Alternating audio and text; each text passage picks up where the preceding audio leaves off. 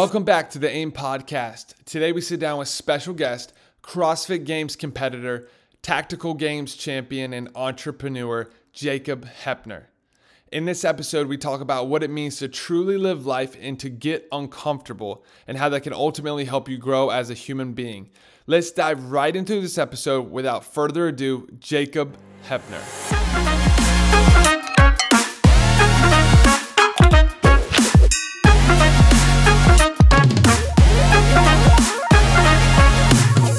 Jacob, thank you so much for coming on the AIM Podcast. Thanks for having me, man. Appreciate it. I'm excited, man. My first question is, if this podcast goes well, will I earn an invitation to come train at the barn? Hey, we have to define what well means to you. What does well mean? I love it, dude. I was with a good mutual friend of ours, Luke Parker, at Wadapalooza this year, and we were chatting, and he was telling me about some of the things you're doing and awesome stuff. He's like, man, you should have him on the show, because Luke's been super gracious to come on. And I was like, man, I want to reach out to this guy. He would be perfect. And just, I love what you stand for, man. I love your morals, your character, and obviously the things you're excelling at in fitness and in business. I think it's super exciting. So yeah, super pumped to have you, man. Luke is one of my favorite people in the world. I remember, so as a heads up, I always say this. In my previous life, I was a stand-up comedian.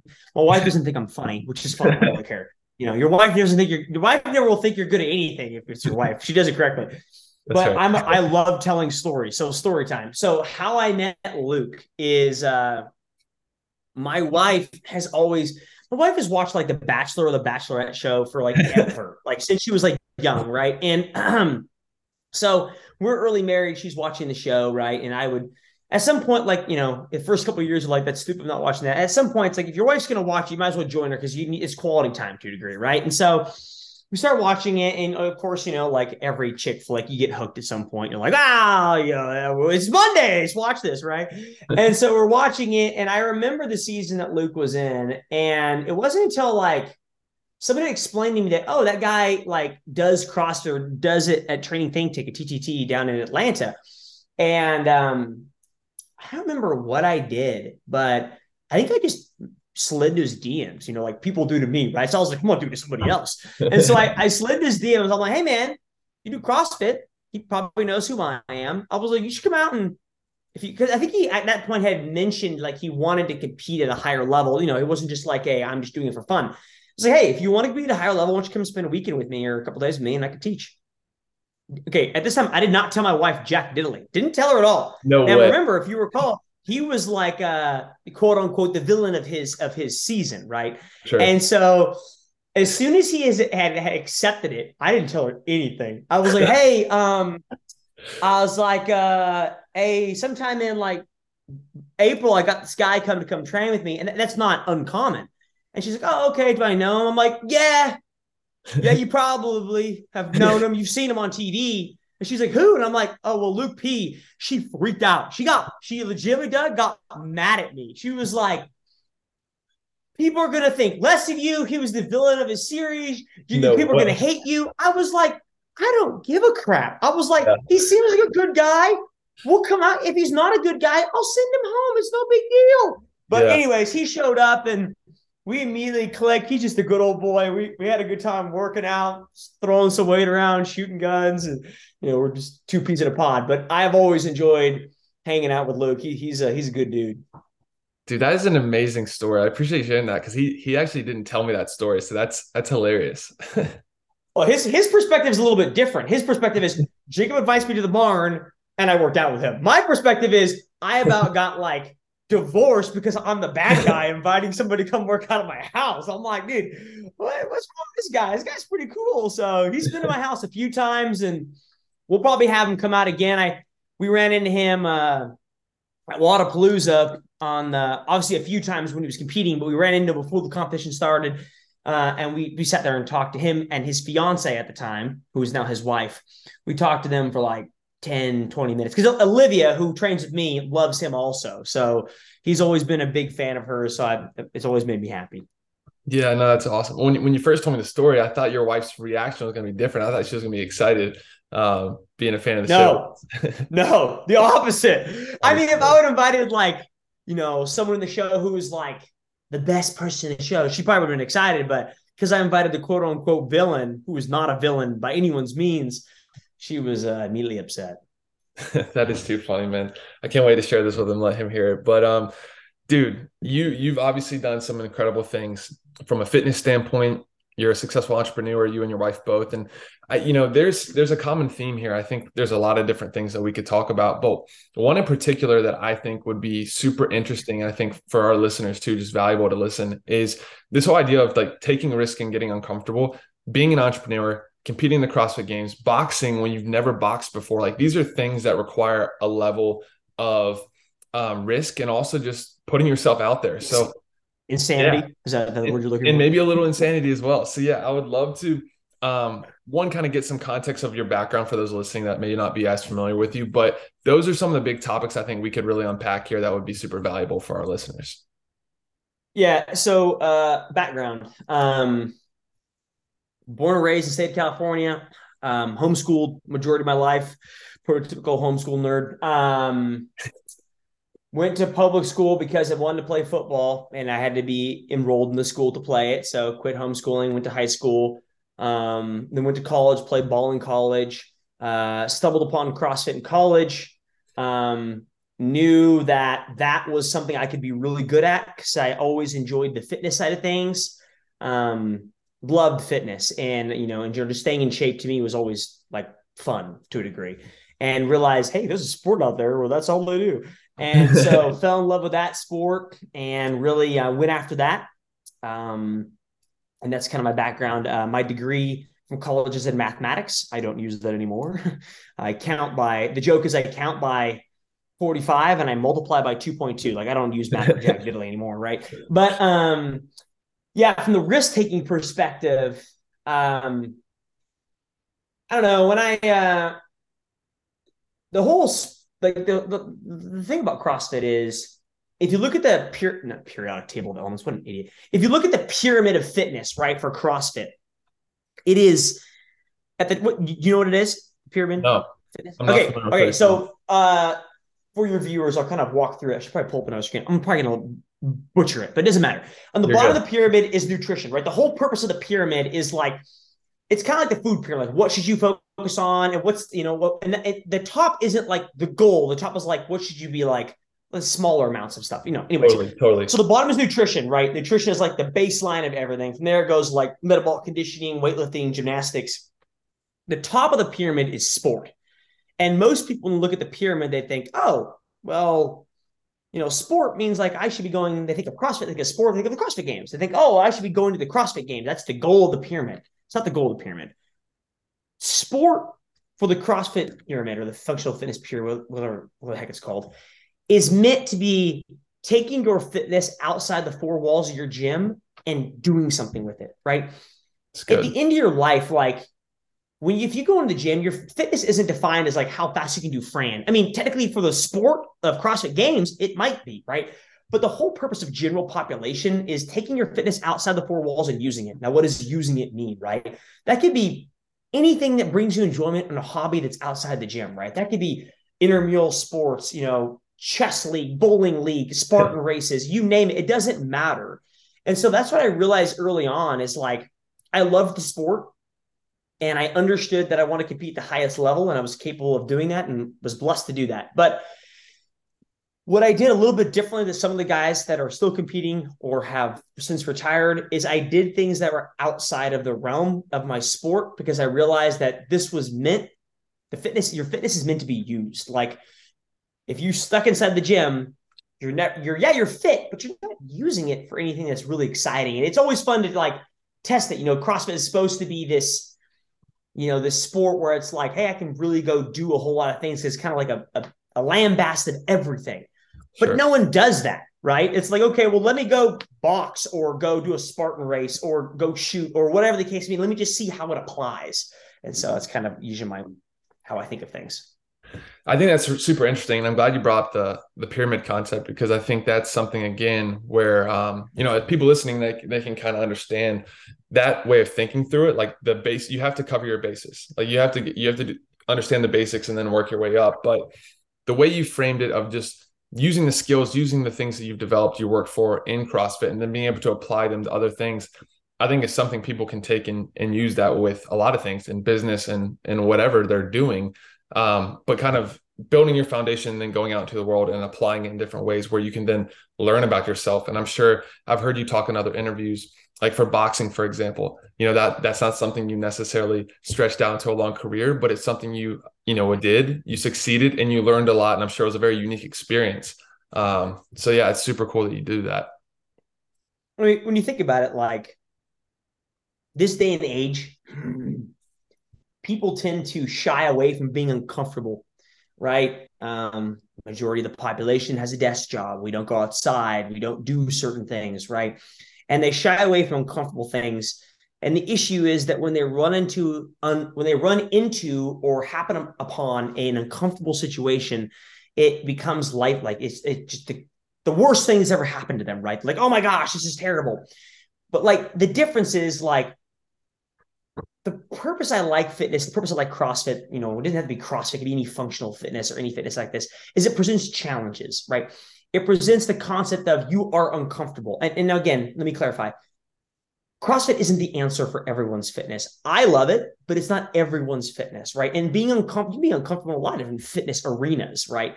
You can go to do P90X from back in the day and that made you uncomfortable, you know? But being uncomfortable from fitness is a good learning curve for a lot of people, because if you're uncomfortable there, but it's usually deemed as not a life-threatening circumstance, right? You're getting used to being uncomfortable. That can roll over and apply to your life, and that can apply to relationships or business perspectives where, hey, if you're going to run into uncomfortable situations, but if you're used to being in high-risk, uncomfortable situations, like, okay, I can function, you know, I'm not being forced to do a 2-minute Fran per se, but I can still do this, is how I usually look at this.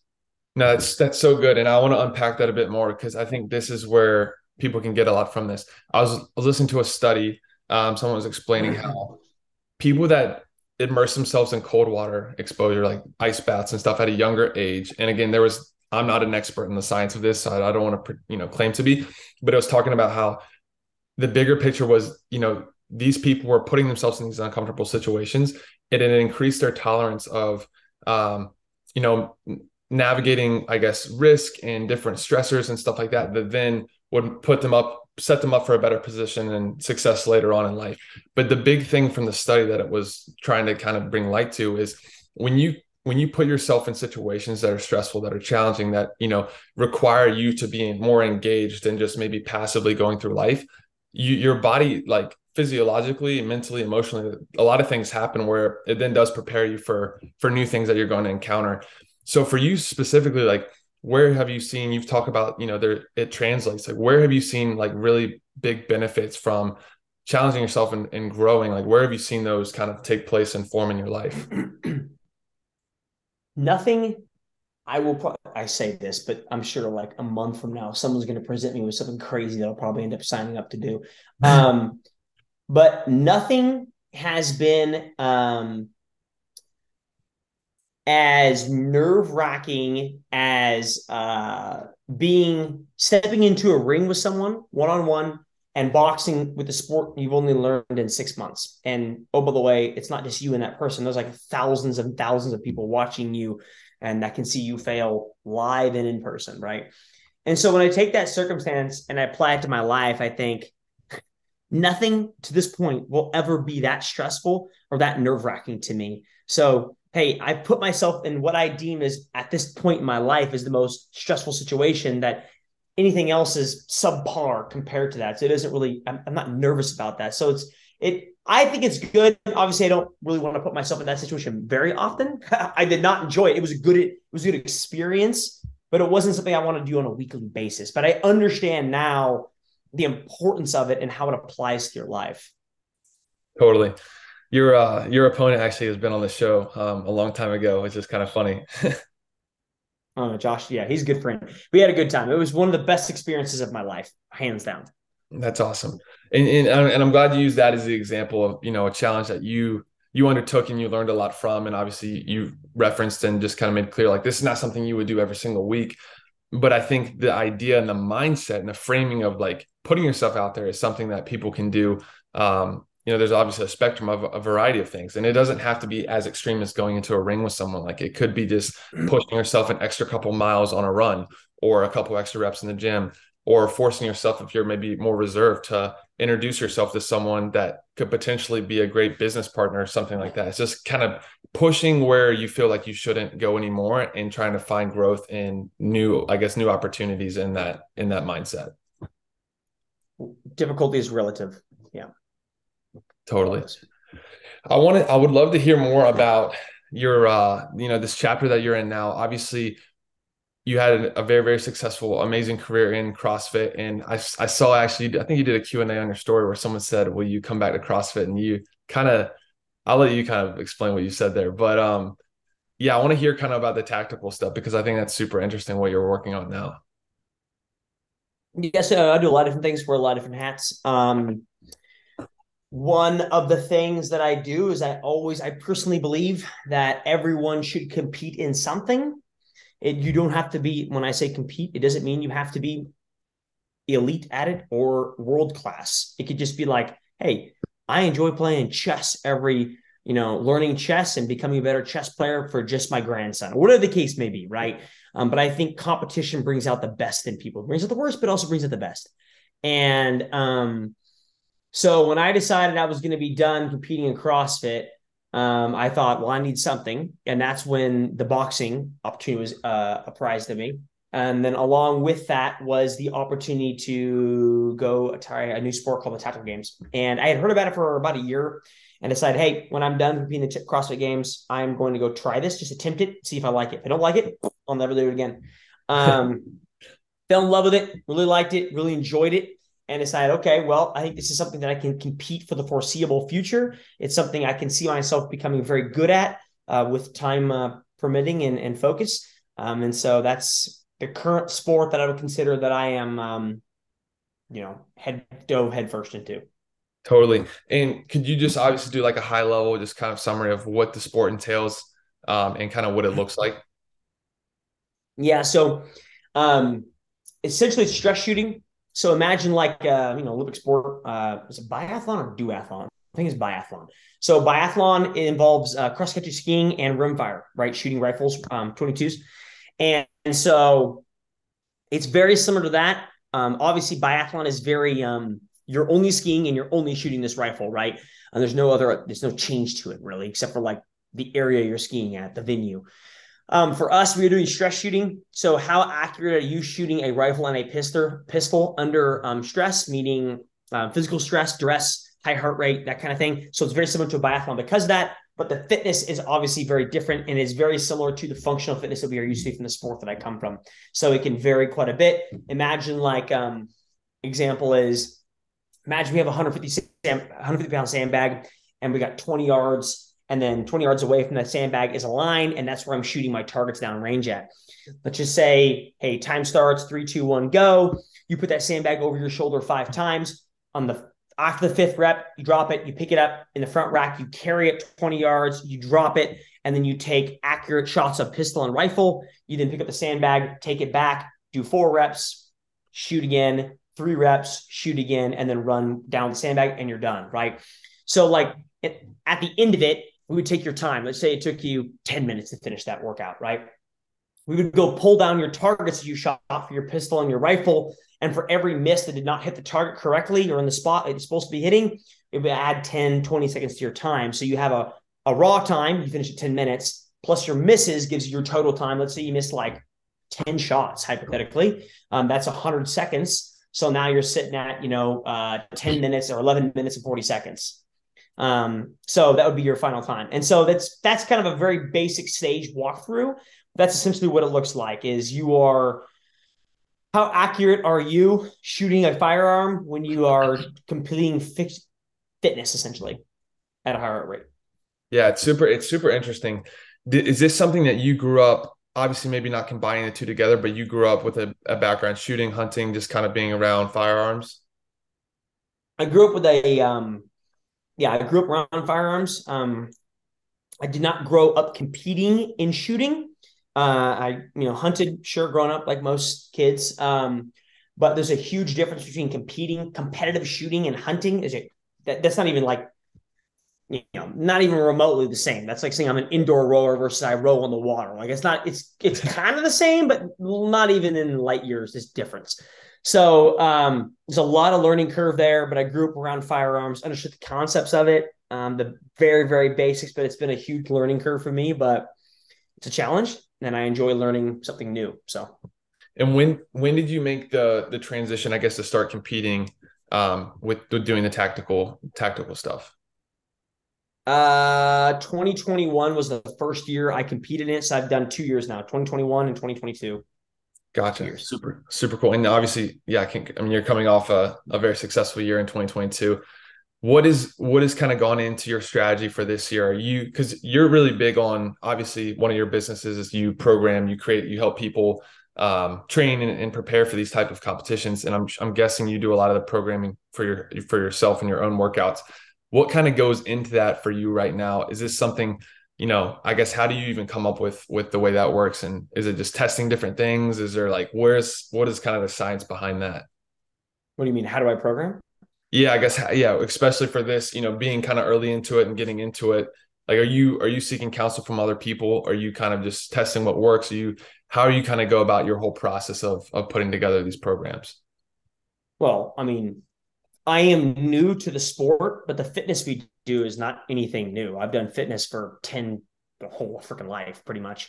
And so the fitness is no different, right? Essentially, the fitness that we do in that sport is like, if I took you to a dirt field and I'm like, hey, we're going to do some fitness, what would we do? Well, we'd probably run, we'd probably throw some sandbags, maybe some yokes, drag a sled. Like, it'd be basic things, right? Imagine like CrossFit without any gymnastics. And that's pretty close to what you can expect. It's just a lot of grunt work, farmer carries, sled drags, wheelbarrow, just it's grunt work. So yeah, I do program. I still program inside the CrossFit space for one of our most popular programs, which is Morning Mono, which is just like cardio-based, machine-based, rowing, running, biking, that kind of stuff. But then I also program online for the Tactical Games space that combines fitness and shooting together in such a way that the whole goal is to make you better at this sport, but it can be used to make you better at a lot of things, but this mainly this sport focused. That's so cool. I've been super interested in learning more about the sport, and obviously, you know, seeing your success and everything you're doing. I think it's getting a lot more traction. We had Margot Alvarez on the show as well. And, you know, the stuff that she's putting out is super exciting. And I think more people are gravitating towards the sport. I'm excited to see kind of where it continues to grow and how it continues to develop. I think more people are gravitating towards the sport. Sure, you could say that. But I think more people are gravitating toward the fact that they're realizing that it is important to learn how to defend yourself. You're in a day and age now where, yeah, if someone broke into my house tonight, I could call the cops and they would take probably 10 minutes to get here. Or I can learn how to adequately defend myself. And it is definitely a skill to learn. You know, you hope that you are never called upon that, but you would also want to prepare for the worst, right? So learning how to properly and safely operate a firearm, I think, is a skill that a lot of people would behoove them to actually learn. A lot of things in life tend to scare people because they have never experienced it or have actually trained or learned that skill. So if you had asked me, you know, 3 years ago, hey, Jake, you want a box? I'd have been like, heck, freaking no, I don't want to box. I don't want to get hit in the face. I don't even know how to box, right? But then you give me 6 months to learn how to box, and I realized how important it is of a skill to learn how to defend yourself if I'm not going to the ground per se and staying on our 2 feet. Like, how important it is to defend yourself, and you realize that skill is important, and then it becomes a scary lesson. Like, okay, well, now I know how to defend myself if I'm ever called upon a situation where I can, you know, I'm not taking you to the ground per se. And the same can be said about any skill in life. I think it tends to scare people because they don't understand how things work. And so, especially for firearms, yeah, the sport is continuing to grow, which I love. But I think people are realizing that learning how to defend yourself with a firearm. Hopefully you're never called upon it. But if you are, you know, the most dangerous person is a person who doesn't know how to use their firearm and they have one. That's a person that's scary. 100%. Yeah. And I think that's where we see, you know, maybe a lot of people that have fear or resistance towards firearms. I think there's a strong correlation with groups having maybe a lack of education, or just like you said, kind of just an understanding of how to operate them, and understanding like that it is a tool and that it's, you know, inherently not bad by itself. It's literally just, it's a tool, it's a resource that, you know, can be operated in different ways. But I think you bring a good point. And I think it's cool to see more people gravitate to the sport and it become more popular and I guess more well-known, but the underlying just kind of foundation of like, people are going to become more educated. People are going to become more exposed to safety and, you know, the proper way to operate the firearm. I think that's obviously very beneficial. I mean, that's me, right? That's me. I grew up hunting. And so if you'd asked me 4 years ago, hey, Jake, you know how to operate a firearm and use it pretty well, I've been like, yeah, man. Yeah, I'm pretty confident. But, underlying, I don't know, jack freaking diddly. And now, you fast forward 4 years from now, and I'm a lot better than I was 4 years ago, but I still have a lot to learn. But I would consider myself very educated in the area of, hey, how do I operate? How do I shoot? How do I use my rifle? How do I use my pistol in a safe way? And if I've ever called upon, how do I perform? So totally. Super interesting, man. I love it. I want to shift gears a little bit and touch on the business side of things that you're doing, because this again, I think is interesting. And just like you said, I think there's a lot of qualities and there's things maybe you learned or experienced throughout your fitness and your training that you applied to business. But I would love to hear kind of, I guess, the first question is, how did you even get into becoming an entrepreneur and kind of starting your own businesses? Is this something that you had exposed to as a kid or someone that you looked up to, or how did you kind of start to set that avenue or set that path? See, I had a fruit stand, vegetable stand when I was younger, and lemonade. I think to be bashing upon our education system right now, is our education system sometimes doesn't really lean itself into teaching people to think for themselves, right? They're taught how to think. You're taught how to do things, which is important in certain aspects, but being an entrepreneur, learning how to run a company, learning how to take risks is not something that's readily taught, which should be. You tend to learn a bunch of crap that you don't even use in high school and college, but I grew up kind of having that, and went to high school, went to college. You're going through the motions, doing classes. You're working a desk job, 8 to 5 or whatever, and you kind of forget that it exists. And then I don't even know what really happened, but around like 2017 or 18, I started like looking into, hey, I should run a company, do something, just try it, right? What's going to happen? Fail? Who cares? And started doing that and realized, number one, revenue stream, but two, I enjoyed it. And so started a couple companies. Some of those companies still exist today. Some of them don't. And those are, successes and failures that come along with being an entrepreneur and having businesses.